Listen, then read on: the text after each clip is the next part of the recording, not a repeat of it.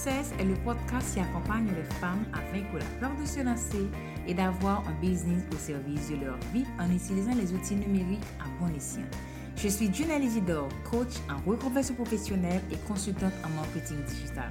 Ce podcast est le rendez-vous pour te garder motivé, inspiré en t'inculquant les meilleurs conseils et astuces à mettre en place pour faire tourner un business au service de ta vie. On y parlera aussi mindset, organisation et stratégie en toute simplicité.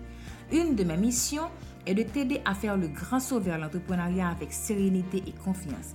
Développer un projet qui te ressemble, y poser les bonnes bases pour être rentable et pérenne. Rendez-vous tous les jeudis pour un épisode en solo où je partage avec toi sans tabou les coulisses de mon buzz et les réflexions autour de mes expériences, ou en interview avec des entrepreneurs et experts pour des conseils et des stratégies qui fonctionnent et qui te permettront de vivre l'aventure entrepreneuriale autrement et mener à bien tes projets. Abonne-toi pour ne manquer aucun épisode.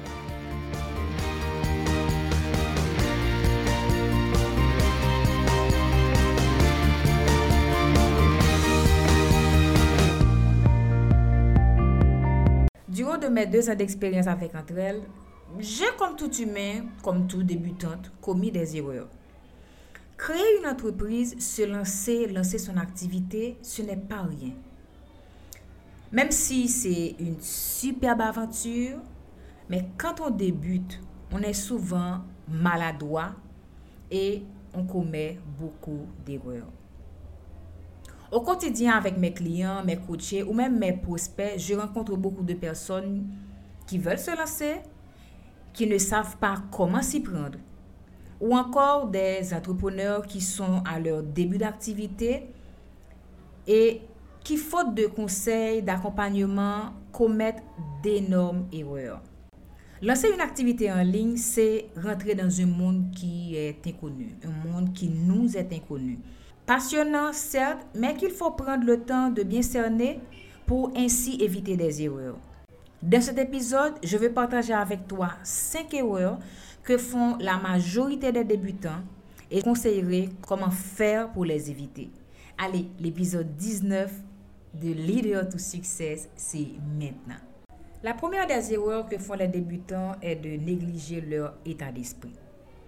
J'aime souvent dire que l'ingrédient numéro un pour la réussite de ton entreprise, c'est d'avoir le bon état d'esprit, le bon mindset. Oui, il faut avoir les bonnes stratégies. Oui, il faut bien cadrer ton entreprise pour le faire développer. Mais si ton mindset n'est pas bien travaillé, il te sera très difficile d'atteindre ces objectifs. Comme quoi, tout commence dans la tête. Si là-dedans, ça ne va pas, comment veux-tu que dehors, ça se passe bien? Non, c'est pas possible. Avoir un, bon état d'esprit résulte de beaucoup d'efforts quotidiens. Il est incontournable de le travailler pour garder cet équilibre et amener ton entreprise à grandir et au succès. Tu peux commencer par des lectures sur le développement personnel, développer une routine matinale. Dans cette routine, tu peux intégrer des affirmations positives. Vraiment des choses très simples, mais qui sont d'une grande importance et si tu arrives à les mettre en place, qui vont avoir des répercussions positives sur ton moral et te permettre de développer ton état d'esprit. Être entrepreneur, c'est beau, beaucoup plus une question de mindset, de psychologie que de technique et de théorie. Bien évidemment, il y a énormément de choses factuelles que tu dois savoir faire. Des compétences techniques sont très, très importantes. Par contre, si tu n'as pas le bon mindset, tu ne tiendras pas sur la durée, malheureusement. L'entrepreneuriat, c'est une course à fond. Il faut être à 110% pour avoir des résultats conséquents. De ce fait, il faut travailler son mindset. Et travailler son mindset revient à dire avoir la bonne attitude face à l'échec, au regard des autres, à des déceptions, Vraiment, c'est un travail qu'il est incontournable de faire au quotidien. C'est une pratique quotidienne, je dirais. Jusqu'à ce que je trouve ma voie, je nageais dans cette idée de vouloir aider tout le monde. Oui, c'est bien de vouloir aider les autres. D'ailleurs, c'est l'une de mes valeurs avec entre elles. Mais c'est un fait. Tu ne peux pas aider tout le monde. Et même si tu souhaitais, tu ne pourrais pas répondre aux besoins de tout le monde, voire leur offrir des services et produits adaptés. Ce que j'ai fait comme première action, j'ai dressé le portrait robot de mon client idéal.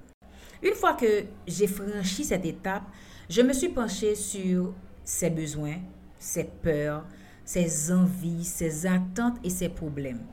Et c'est comme ça que j'ai réussi à mettre en place des offres qui répondent à ses besoins et les satisfaire.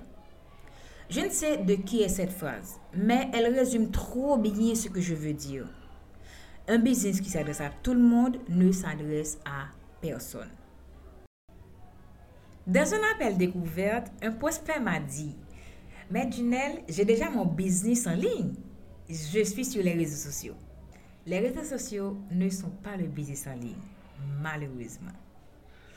Oui, c'est bien d'avoir une page Instagram, Facebook, LinkedIn, Twitter, etc. C'est très bien. Mais sache que les réseaux sociaux sont des leviers marketing que tu dois travailler avec précision et stratégie. Mais tu dois également créer ta place sur le net. Tu dois avoir un message clair. Le client sait, quand il vient vers toi, tu peux l'aider sur cette thématique. Tu dois également travailler ton positionnement pour attirer à toi le client idéal.